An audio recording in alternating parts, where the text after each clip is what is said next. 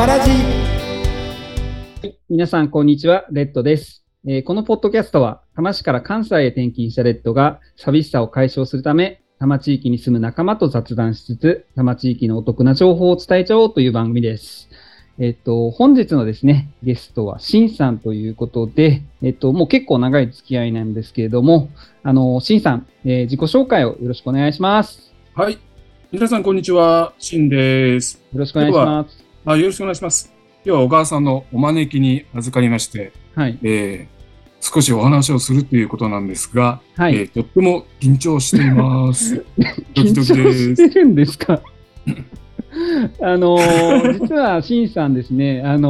ジオを実際にやっています。ポッドキャストではなくて、はい、普通に FM でやっているので、もうプロなんで。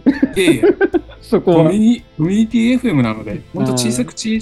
さなエリアで聞けるっていう感じですけど、はい。でもまあ今だとそのアプリで、スマホだとどこでも聞けるっていうのがあるから、ね、インターネット経由ならもう、世界中どこからでも聞けるっていう、今だから便利な時代だし、そうですね。そういう意味ではまた何でしょう、この音声媒体ってすごく再注目されてるっていう感じがしてるんですよね。いや、そうなんですよ。なんでちょっと私も趣味で結構ポッドキャストっていう形で、いつも聞いていて、はい、結構そういうポッドキャストのコミュニティがあって、そこの中でいろいろやってるうちに、じゃあ自分もやってみようということで、いいですね、始めたという、はい、とりあえずやってみるっていうのは、いつも我々そうだと思うんですけれども、はいはい、そんな感じで始めています。僕もラジオだったので、はい、なんかずっと ね、ラジオを聞いてる習慣がついてるんですよね、はい、だから基本的に車乗ってる時もラジオだし、はい、CD をかけるとか音楽聴くんじゃなくて、ラジオだし、なんか、普段何かやってる時もなんかずっとラジオかけっぱなしみたいな、そんな感じなので、なんか再注目されてるのは少し嬉しい感じがしてるんですよね。いや、なんか本当にさっきも実はZoom で今収録してるんですけど、Zoom 始める前もバックグラウンドミュージックが聞こえてたとしかもかなり優雅な音楽が流れてたっていう、ゆったり心地よく、ね、はい、しながら、はい、はい、ありがとうございます。はい。で、シンさんとは、どういう形で知り合ったかというと、私は多摩地域に住んでいて、多摩地域の自治体職員の勉強会っていうのがあって、それは私の職場で開催したのがきっかけで、で、実際に今私は運営を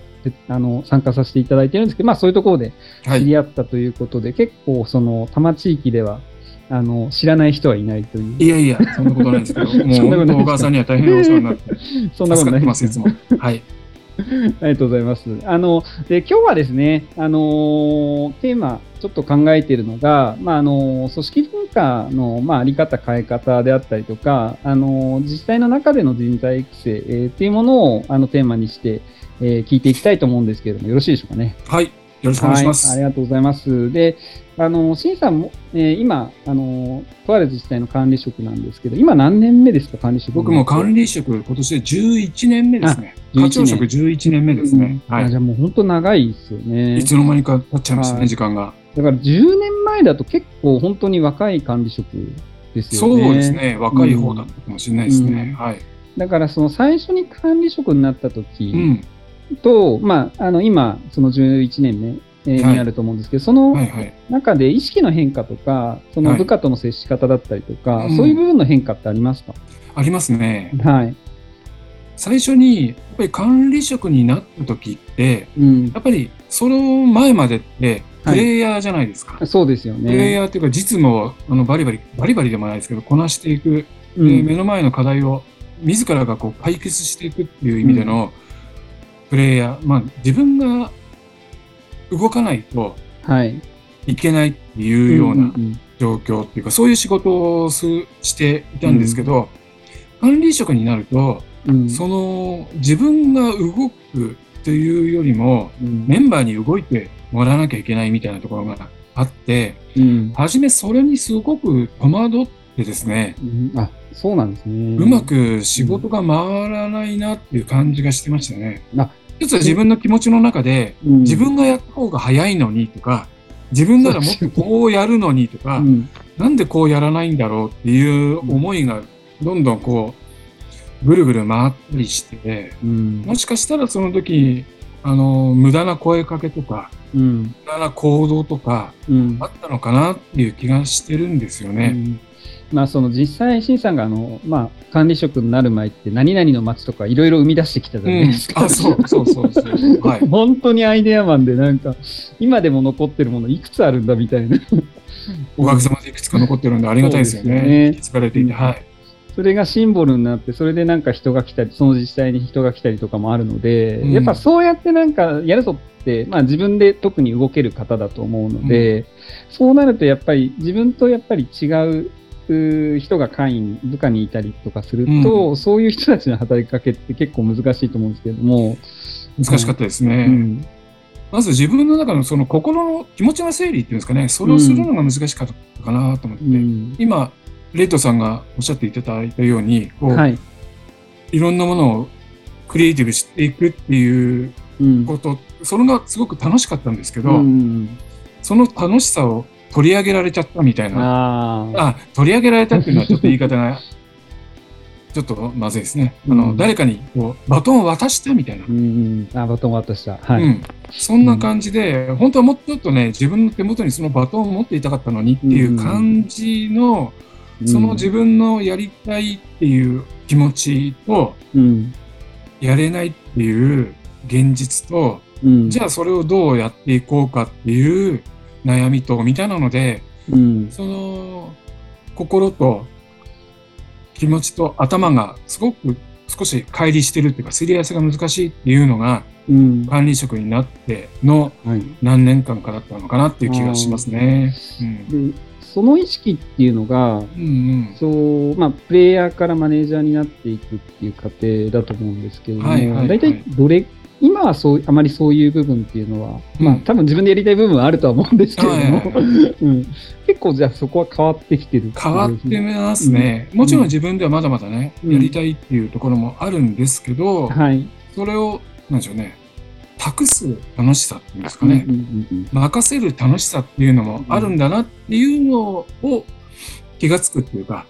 思い始めて、そこでさっき言った頭と気持ちがこう少し距離感がこう縮まってきたっていうところですかね。じゃあ今その託す楽しさっていう話をしてましたけども、結構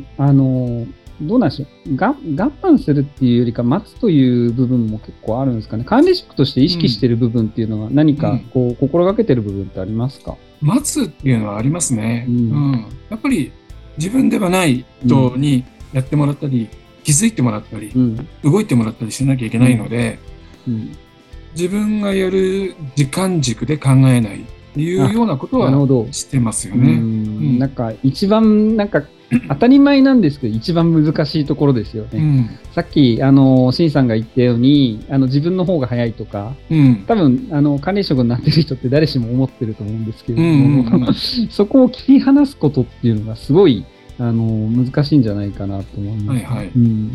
す。例えば何かね、誰々に地元のあの人に話を聞いちゃえば早いよとかいう場面があるじゃないですか。で私がもし話に行ったらなんかスッと進むところも誰かにお願いして、その A さんとその地元の人と方とのまず信頼関係を築く時間っていうのはやっぱり多少かかったりするじゃないですか。だからそれを待つみたいなところもあって、でそれができればまた私がやるのと同じようにスムーズにこう動き始めるんですけど、そういう初動にかかる時間が多少あったりとか、そういう場面での待つっていうかな、自分のペースではできないっていう部分は多少我慢っていうか、そういうところがあるかなっていう気がしましたね。最初はそれがイライラしちゃってたんですけど僕もちょっとせっかちなところもあるので。そうですよね。かなり、付き合い長いんであれですけど、かなり新さん自身はせっかちな人間だろうなというふうに思ってはいるんですけど、でもそれをそうならないようにぐっと我慢しなきゃいけないんだよなっていうのを、感じるようになってきましたね。ありがとうございます。ちょっと今管理職という話、管理職としてっていう話をしましたけれども、やっぱり待つという部分もあるかもしれないですけれども、例えばその今若い人たち、自分たちの部下の方々って自分が持ってない感性だったりとか、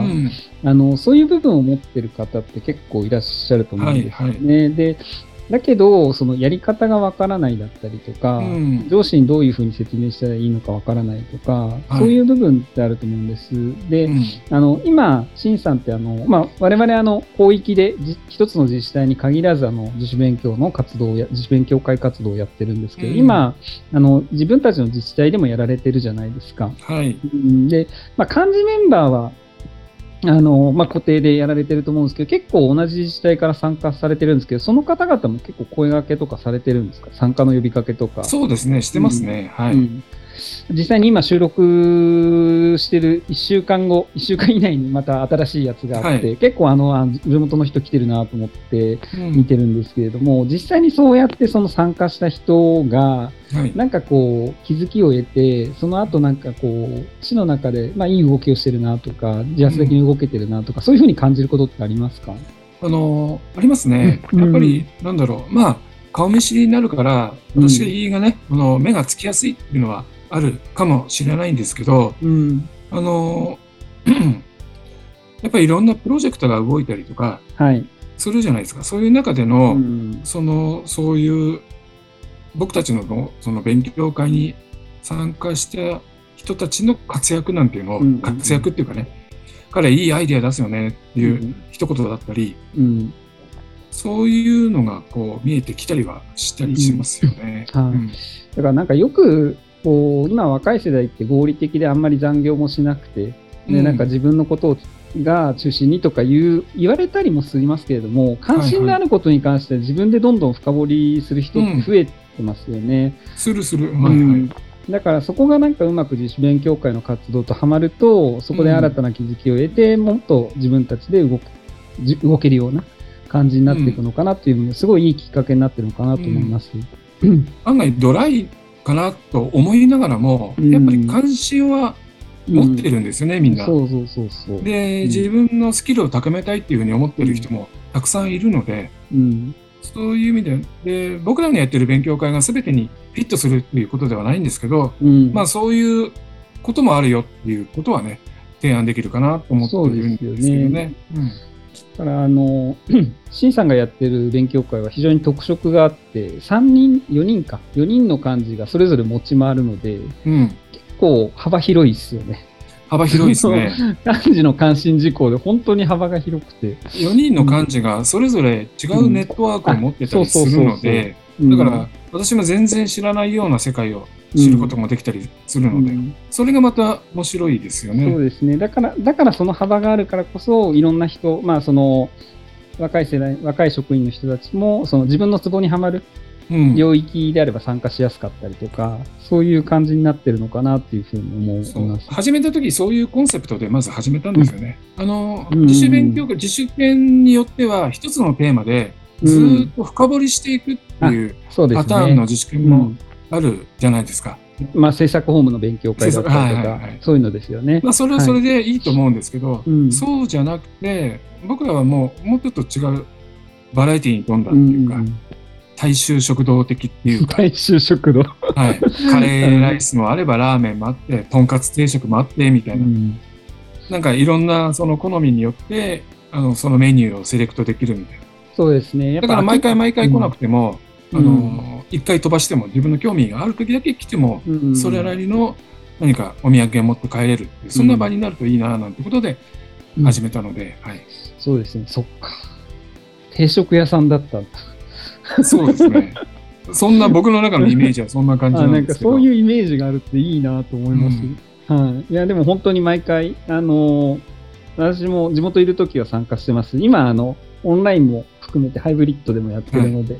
ハイブリッドの時は参加してますけれども、お手伝いいただいてありがとうございます。そうですね。私オンライン担当なので遠く離れた滋賀県の地からリモートでコントロールするという。でも今時代ですよね。そうやってどこにいてもこう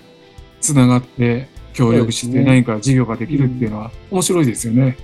どうしても同じ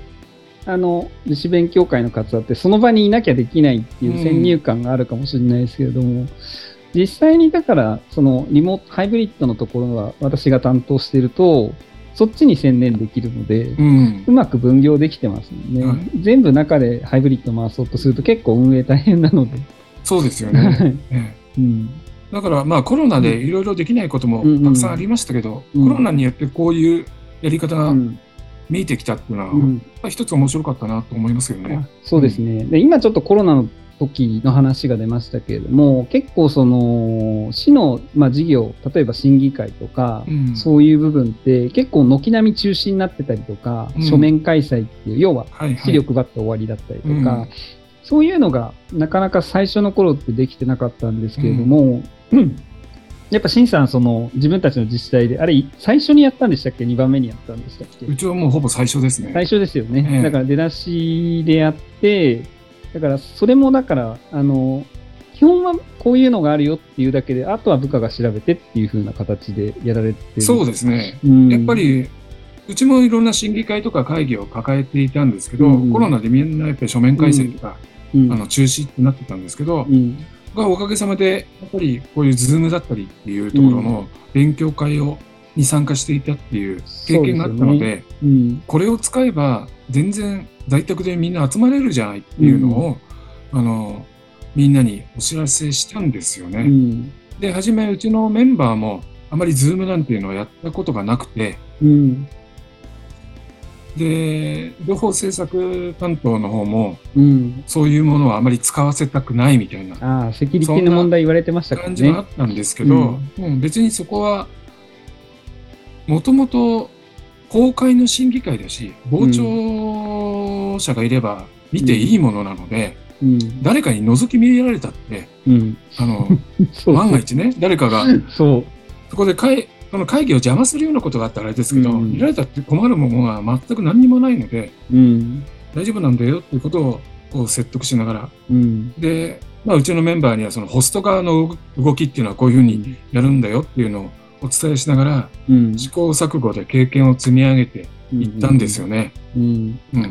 だからこう多分このポッドキャストって、自治体職員以外の人も聞いてると思うんですけれども、やっぱりその自治体ってやっぱなんか新しいことをやるときにあまり一番になりたがらないじゃないですか、そうですねファーストペンギンにならない。そうファーストペンギンにならない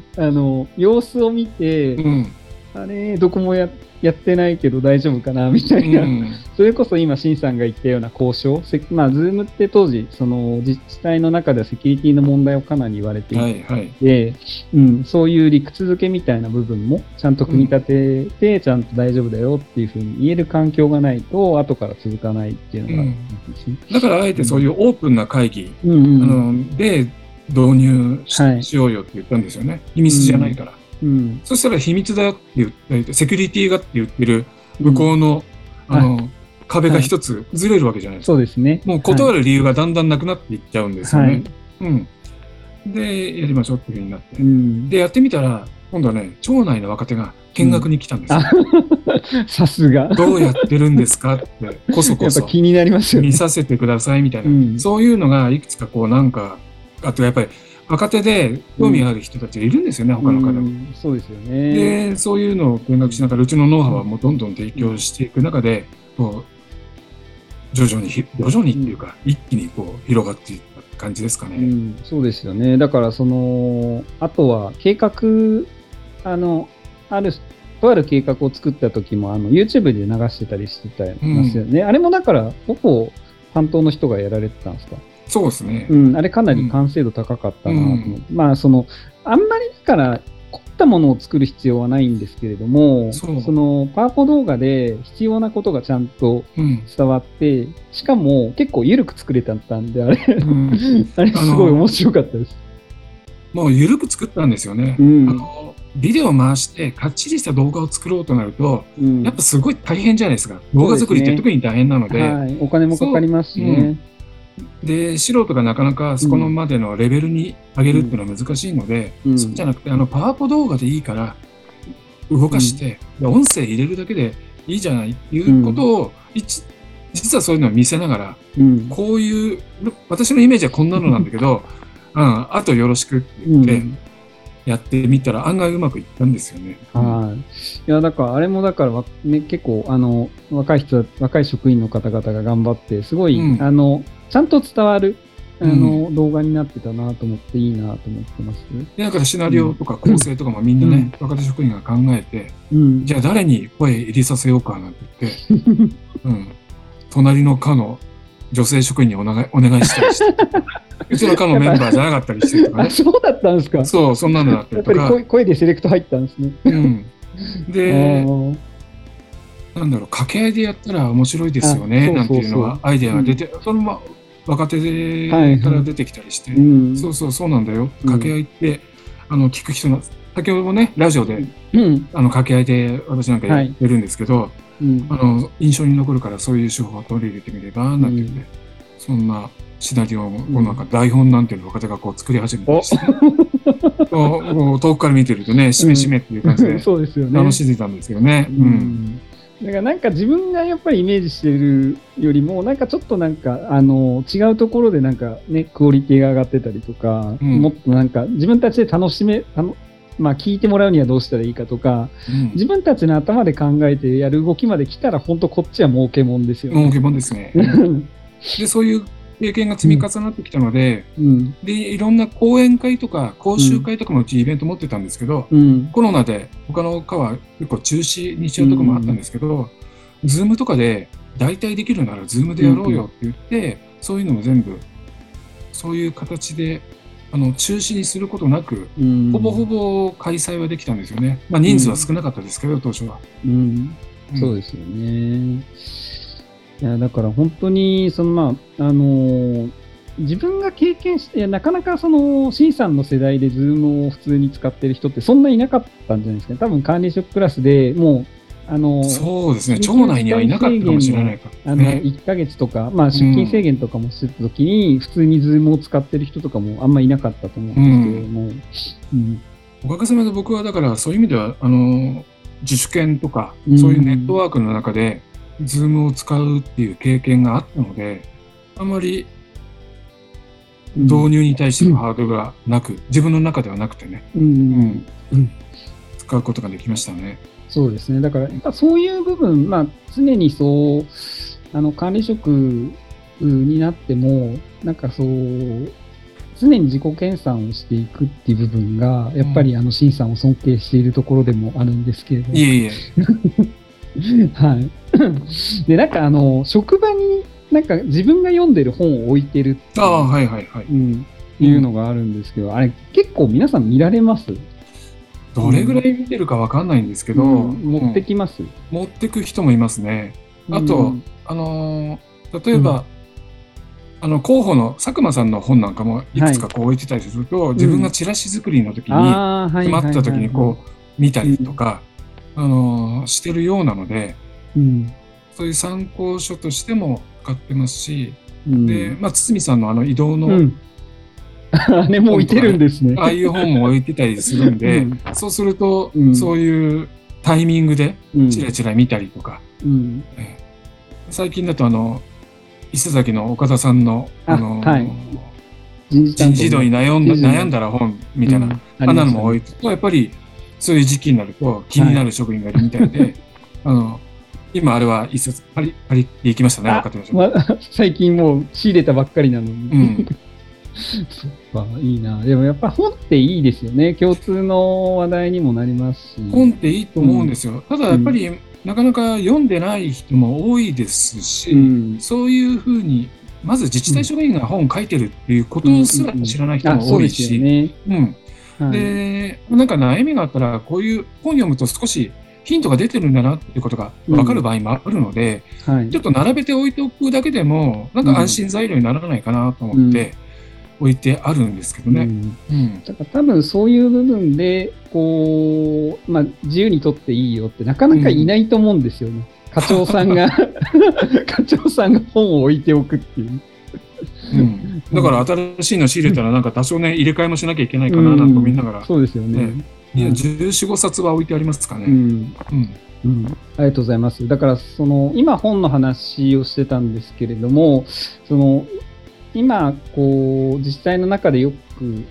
言われるのが自律的な人材、自律的に行動できるっていう部分、をよく言われるんですけれども、その人の特性で最初からそういうふうにできること、例えば審査みたいにそういうふうに元からできる人っていうのもいると思うんですけれども、やっぱりそういうきっかけって必要だと思うんですよね。なんかそういう部分でなんかこう、働きかけだったりとか、そういうので意識してることってありますか？だからなんでしょうね、そう知らないことが多いかなって思ってて、知らないこと、だからそういう本になんだヒントが載ってるんだよっていうことすらも知らないっていうか、どちらかというとインターネットですぐ調べて検索して Google で検索してみたいな、でそのワードがなかったら分かりませんって言ってそこで止まっちゃったりするっていう感じが今してるんですよね。逆に便利になってるからこそ、ネットが、で、僕も調べてみなって若手の職員に言って、で調べたけどよく分かりませんでしたって言って、何で調べたって聞くと、いやネットで調べましたって言って、そこで止まっちゃったりするんですよね。ネットの調べ方のワード検索のワードの立て方が下手だったりとかっていうのもあるんですけど、それはそれでまたアドバイスもできるんですけど、インターネットだけじゃなくて、違う媒体みたいな、もちろんだから新聞もそうだし、そういう本もそうだし、そうですね、ところにヒントって転がってたりするんだよっていうところでの、そういうなんでしょうね、そういうやり方の知ってるなさっていうのがたくさんあるなと思っていて、そういうものをうまく伝えていけるといいかなって思うんですよね。いやでも本当にその結構多分その神山文庫には実務的なというか同じ自治体職員が書いた人の本なんで、すごい分かりや身近な例が結構載ってるからいいですよね。だからやっぱりそういう気づきを与えるっていう部分を結構意識してるってことですかね。そうですね。あと都政新報っていうニッチな新聞があるじゃないですか。ありますね、東京都の。東京都の自治体行政情報が載ってるっていう。そうですね。あれは私定期購読してるんですけど。そうなんですね。あれもうちの課では回覧するようにしていて。そうなんですね。でうちのメンバーなんてね、そんな新聞があることさえそんな知らなかったっていう若手もいるし。で回覧するとそれなりに読むじゃないですか。で読むとこういう他の自治体の事例が載ってたりとか、今トレンドってこうなんだよなっていうのがだんだん分かるようになってくるので、何に気づけっていうわけじゃないですけど、日頃からそういう何でしょうね、環境に置いておくってことが大事かなと思ってて、そんなこともしたりしますね。だからそれをシンさんはすごい自然とやってますよね。そういう部分がうまいんだろうなというふうに思います。なんか、自分自身がその担当だった時を振り返ってみると、若い時にこういうことを意識してたとか、そういうのって逆にあります。結構もう本当いろんなアイデアをこう、次々に実現させていったと思うんですけれども、なんか若い時、今の若い人になんかこういうことを心がけてほしいな。なんでしょうね。僕は本読むことかなと思ってるんですけど、僕本読むの実は嫌いなんですよね。そうなんですか。嫌いだし嫌いだったです。まあ今もそんなに好きじゃないかもしれないです。本読むの遅いし。結構読んでますよね。なるべく読もうと思ってるんですけど、でも、そんなに読めてないですよね。読む人ってすごい読むじゃないですか。そうですね。だから1日何冊とかそういう人も近くにいますよね。そんな変人がいますよね。小金井の T さんっていう変人は、月10冊ぐらい読むって言うでしょ。所沢の H さんなんて年間300冊読むって言うでしょ。H さんはしかもプラス映画見てますからね。同じぐらい。なので、僕はそこまではできないんですけど、自分にのは最低月1冊は読もうねっていう、月2冊は読めるといいよねっていう、ゆるくそんな風にしてますね。映画も月2本ぐらい見たいよねっていう感じですかね。そうですね。なんか、今本当に職場の図書室が充実してるので、すごい、いいですよね。めっちゃいい環境ですよ。うん、しかもなんか幅広いんですよ、本当に。ね、で、僕らがなかなか買えないような月刊誌みたいなのも、はい、レイトさんの職場は、うん、定期購読してあったりするんですよね。はい、そういうのは羨ましいなと思いますね。なんか月刊農業とかもあってきますし。ああ、いいですよね。そう。ああいう本当発行部数が少ないから、定価が高いんですよね。あ、そうですそうです。はい。だからなんかそういう、やっぱりそのインプットですよね。本当にだからそのまあ、今ネットで十分じゃないかっていう人もいるかもしれないんですけれども、ただやっぱりまとまったインプットをするときはやっぱ本っていう形がいいのかなっていうふうに、私はそんなふうな気がしてるんですけどね。もちろんネットも便利で、ありがたいし、私もたくさん利用してますけど、はい。そうですね。ありがとうございます。結構いい時間で話をしてきたんですけど、はい、最後になんかこう、自治体の中でその組織文化っていう部分を話をしたときに、いい部分、悪い部分あると思うんですけれども、私はなんかこう、新さんがいるところはすごい、個性的な職員が多いので私がそう見えてるだけなのかもしれないですけど、なんかすごいいい組織だな、自由にやらしてるって言ったらあれなんですけどあるんですけれども、なんかこう自分が考えるいい組織文化、悪い組織文化ってどういう部分だと思います？特に自治体にとって、なんでしょうね、なんか今レッドさんがおっしゃったように、自由さがこう出てくるといいかなっていうのは思いますけど、若い人たちが自由になんか活躍できるような風土があるといいななんていうのは思いますね。いや、だからそれこそ、そのデジタルの分野、その動画だったりとかもそう、この前の動画だったりもそうですけれども、なんか知らないからダメっていうのはちょっとまずいなと思ってて、自分はちょっと知識ないかもしれないけど、今そういうのが流行ってるからやってみたら面白いんじゃないみたいな、それぐらいの寛容さはあってほしいなっていうのと、だからその動画作ったのも別に内容に全然シンさんってダメ出ししてないですよね。してないですね。だから、多分そこはなんか自分が思ってたものとは違うかもしれないけれども、それはやっぱり工夫した部分をそのまま認めてあげてるというか、工夫した部分を褒めるっていう部分によって、いや、よし、じゃあ次ももっと面白いの作ってやろうとか。そうですね。こうした方がもっと分かりやすいよとか面白いよっていうようなことは、話しましたけど、なんだろう、ここがダメとかそういうことではなくて、もうなんでしょうね、100点を望んでいるわけではないので、最初から、もうとりあえず60点70点取ってくれれば、もう御の字ですよっていう感じですかね。でその経験が絶対次に生きるので、そうですよね。で反省を生かして彼らはまた次はもっといいものを作るに決まってるので、そこに期待して今回は60点でいいかなっていうのは思うようにしてますね。そうですね。だからその次を示してあげることだったりとか、まず褒めて、その次どうしたらもっと良くなるかとか、そういう部分を示せると、どんどん自発的に、若い人たちが動けるようになるのかなというふうに、今の話を聞いて感じました。おかげさまで今、そういうクリエイティブなことができる、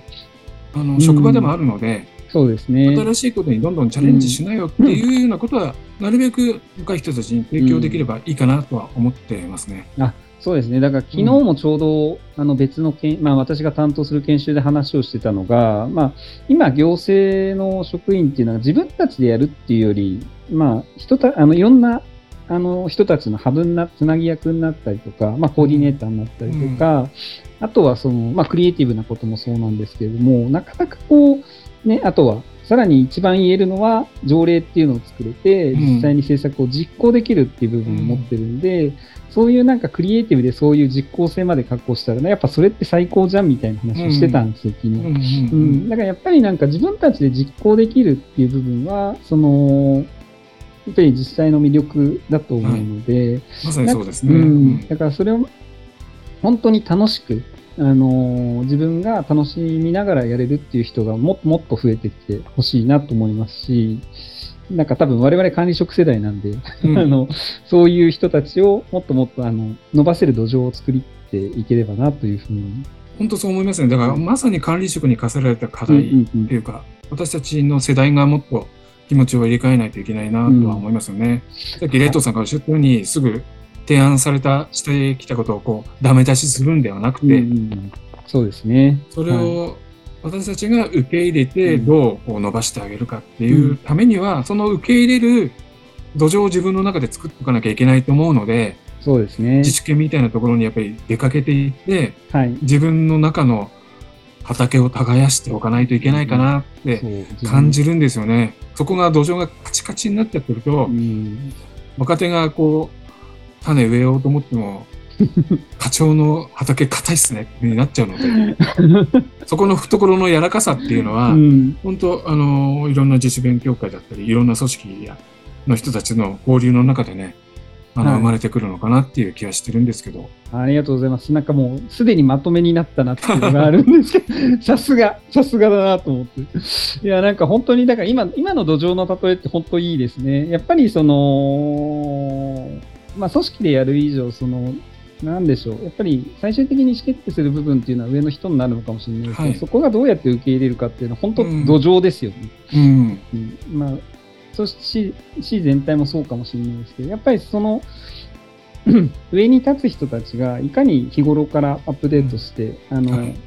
状態をその土の状態を良くしていくっていう部分をなんか意識していったらいいのかなっていうのが今回のまとめなのかなっていうふうに思いました、はい、ありがとうございます。ありがとうございます。だいたい本体部分でちょうど30分ぐらいということで、うん、もうやっぱプロですね。いえいえ、はい、大した話してないんですけど、はい、はいはい、ありがとうございます。ありがとうございます。最後になんかこうまとめというかなんか一言今日の感想でもこれからこうしたいとかそういうのでもいいんですけれども、うん、いや今日はこうやってレトさんにいろいろ話を引き出してもらって、うん、やっぱ聞かれると自分の思いがいろいろ整理されたりとか、はい、思わない言葉が出てきたりするもんだなっていうことを改めて感じましたそういう意味ではやっぱりこういう対話の中でいろいろなテーマをこう深掘りしていくっていうのは面白いなというふうに思いましたので、はい、また何か機会があったら違うテーマで読んでいただければなというふうに思います。ありがとうございます。ありがとうございます。いや本当に新さんもっともっと聞きたいことがたくさんあるので、今回は人材育成というテーマで話をさせていただきましたけれども、またちょっと別の機会にですねお話をさせていただければと思います、はいはい、じゃあちょっとこのあたりですね最後になりますけれども、はい、最後までご視聴いただきましてありがとうございました。ありがとうございました。ありがとうございました。今回のですね、番組にご意見ご感想ございましたら概要欄に、メールアドレスを掲載しておりますので、そちらまでお願いします。それではまた会いましょう。バイバイ。ありがとうございます。